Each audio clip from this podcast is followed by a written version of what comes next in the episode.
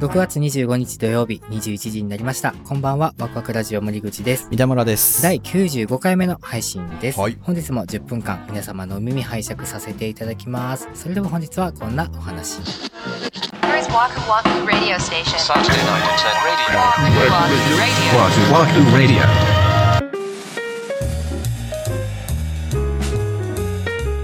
下町ロケット知ってます？ドラマ？そうそうそうそうそうそう。うん、知ってるよ。安部寛さんが主演してるやつね。で、あの、もともとが池井戸潤っていう人の小説なんだけど、うん。で僕結構その池井戸潤の小説が好きで読んでて、ただ下町ロケットは読んだことがなくて、うん。で、たまたま多分ネットフリックスか Hulu かどっちかにあったんですよ。下町ロケットのドラマがね。ね見てみようと思って見てたんですけど、うんドラマってなんであんな嫌なやつ出てくんの？っていうのが俺昔から思ってて、蒸気を逸した嫌なやつ出てくるや。うんん、わかる。そんなやつおるみたいな。いや、そうそうそうそうそう、そういうやつ、そういうやつ。それが、その、下町ロケットで言うたら、その主人公のね、安部寛さんが、佃製作所っていうところの社長の佃さんっていうキャラクターでやってあって、だからもうちっちゃい町のね、うん。技術屋集団みたいなところで、トラクターのエンジンを作ってるんだけど、うん。トラクター屋さん、多分今現実社会で言えばヤンマーとかクボタとかああいう会社から電話かかってきて、うん。エンジンの開発を他社にもう移行することになりましたみたいな話で、うん。で、なんでやみたいになって、もう直接ん安部寛が会社まで行って、なんでやみたいなこと言うわけ。まあ要はコストダウンの煽りでもっと安く作ってくれるとこがあったからそっちに頼むんだみたいな話で、うんその 安く作れるエンジン会社の人がうん古舘一郎やねん。ああ、そうやった、そうやっそう、そう、古舘一郎がた。うん。ちょうどその安部寛がもうプンプン怒ってさ、取引先から出てくるところに入ってくるのね、古舘一郎が。タイミングよくな。そう。ほんで立ち止まって、うん古舘さんが、あの、安倍さんに、佃さん、トラクターのエンジンなんて動けばいいんですよ、つって入っていくんやんか。そんなやつおると思って現もう嫌味のレベルがマックスやん。そうやれな。ほんで、そこの会社中入って言うたらあかんやろと思って。そうやな。確かに。そう。なんか俺、そこのリアリティのなさっていうの？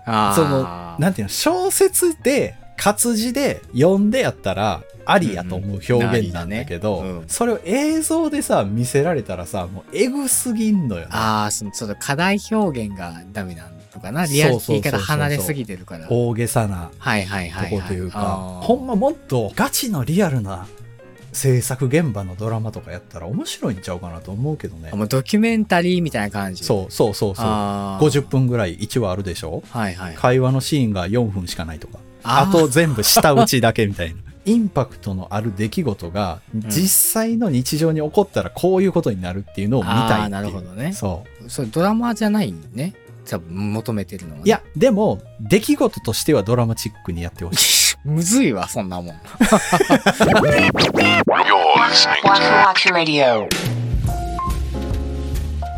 ドラマなんてさ、多分視聴者側の感情を揺らしてなんぼだから、やっぱり課題表現って必要なんだよ、ある程度い。や、そこで、だから、リアクションうん。をリアルにしてほしい。目線でさ、とか、微妙な表情で感情が動いたりするわけその設定としてはドラマチックにしてほしいのよ。うんうんうんうん例えば今回のその出ていく時にたまたまライバルの敵対のコンペの会社と出会うとかっていうやって、うんうんお前このってその場でならんけど。すごいこう感情が動くわけやんか。うんうん。え、お前んとこなんみたいなうん。表情になるじゃないですか。うん。なんかそういうのを見たい。ああ、本気のやつ？ってことそうね。、そう、もうこっちの胃がキュッとなるみたいな。ぐらいの。それを見て、でも誰かがスッキリしないといけないからさ。うんもうリアル世界でそういう世界味わってるから、せめてドラマの中だけでもうん言いたいことを言うみたいな、代弁してるんでしょ、ドラマが。そっか。そうあーそういう見方もあるな。多分池井戸さんの作品ってほとんどそうじゃない？なるほどね。うん、うん。しかも多分トラクターのエンジンなんて動きゃいいんですよみたいなセリフって原作にないのよ。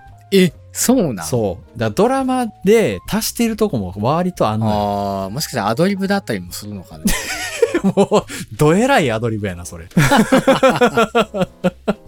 ほんで、ロケットのバルブシステムっていうのをとある製品に使うというコンペを開きますみたいな話になるのあっよ。たね。うん。佃製作所ともう一個、ものすごい大手の医者参加しますっていうので、うん完璧にバカにしてんのよ、その大手メーカーの方が。うんうんうん実際コンペ当日になりました。で、両方ともそのバルブの試作品持ってきて、そのスペック試験みたいなやつをうん発注元の会社でやるわけよ。ほんなら、スペックの結果の数値上は大手の方が結構いい数字が出てたわけ。うんほんで、その大手メーカーの営業みたいな人が、まあ、佃さんにはうちの商品見て勉強してもらうってことで、とか言うねんか。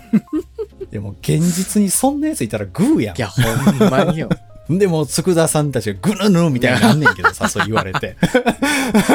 ぬぬな。うん結局でもドラマですから、ドラマっていうかもう小説ですから、佃製作所のバルブがスペック上の数値では負けてるんだけど、発注元の多分社長かなんかやったと思うんですけど、女の人なんやけどね、その人がもう一度佃さんの作品見せてくださいとか言ってガチャガチャやり出すわけ。うんほんで、ものすごい顔つきになって、うん佃さん、これは部品の総点数は何個ですかみたいな。あー、あった気がする。で、ほんま数字覚えてないよ。例えばそれが、うちは100でやってますみたいな。んで、対して、その大手メーカーの方は400で作ってますね。うんうんうんうん。、で、複雑なちっちゃいパーツをいっぱい組み合わせないとできないような形状なのに、それを100で作れる、その技術力がすげえと。だから、私は佃さんの製品を選びたいっていう、まあそういうドラマチックな展開なんだけど、その副社長がうん。妹彩子なのよ。あー、そうだね。やめてーってなったよね、そのキャスティング。確かにな絶対に知らんやん、バルブのことって思ってまうの。そうね。1.9やんみたいになんのよ。そうね。そう、そうっすね。だから僕はそこで見るのやめて小説買って読んだもん。もう無理やと思って。Waku Waku Radio.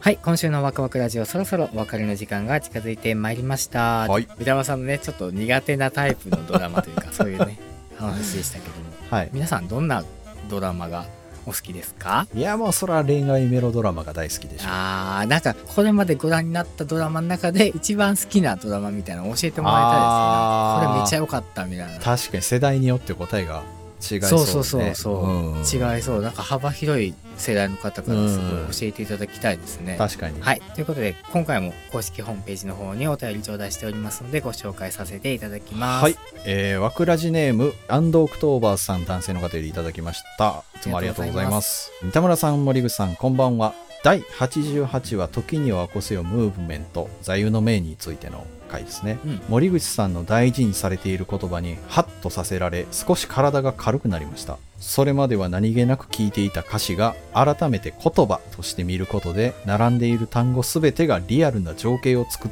ているんだと感じました、うん。仲のいい友人と「Wow Wow Tonight」の歌詞を切り取って LINE で交換した思い出もあります。すほう。まだまだ仲間と集まる機会が少ない日々の中心に足りない何かを補えたそんな10分間でした。これからも楽しみにしていますっていうこうもう枠ラジをどの位置に置いてもらえてるのかっていう。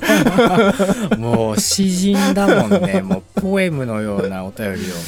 ありがたいです「ね。ウォーウォーツナイト」をね。いやでも確かにねその歌詞ってメロディーありきで聞くとそんなにこう、うん。文章として入ってこないよね。確かにね、うん。さらっと流れちゃうからね。そうよね。心に足りない何かを補えたありがたいというかもう恐れ多いというかこれからもぜひ聞いていただければ 幸いでございます。はい、何かね補えるものが発信できたら嬉しいですね。そうですね。お便りありがとうございました。ありがとうございます。ワクワクラジオでは皆様からのご意見ご感想などお便りをお待ちしております公式ホームページ SNS の DM コメント欄などからお寄せください。Twitter はハッシュタグワクラジをつけてツイートしてください。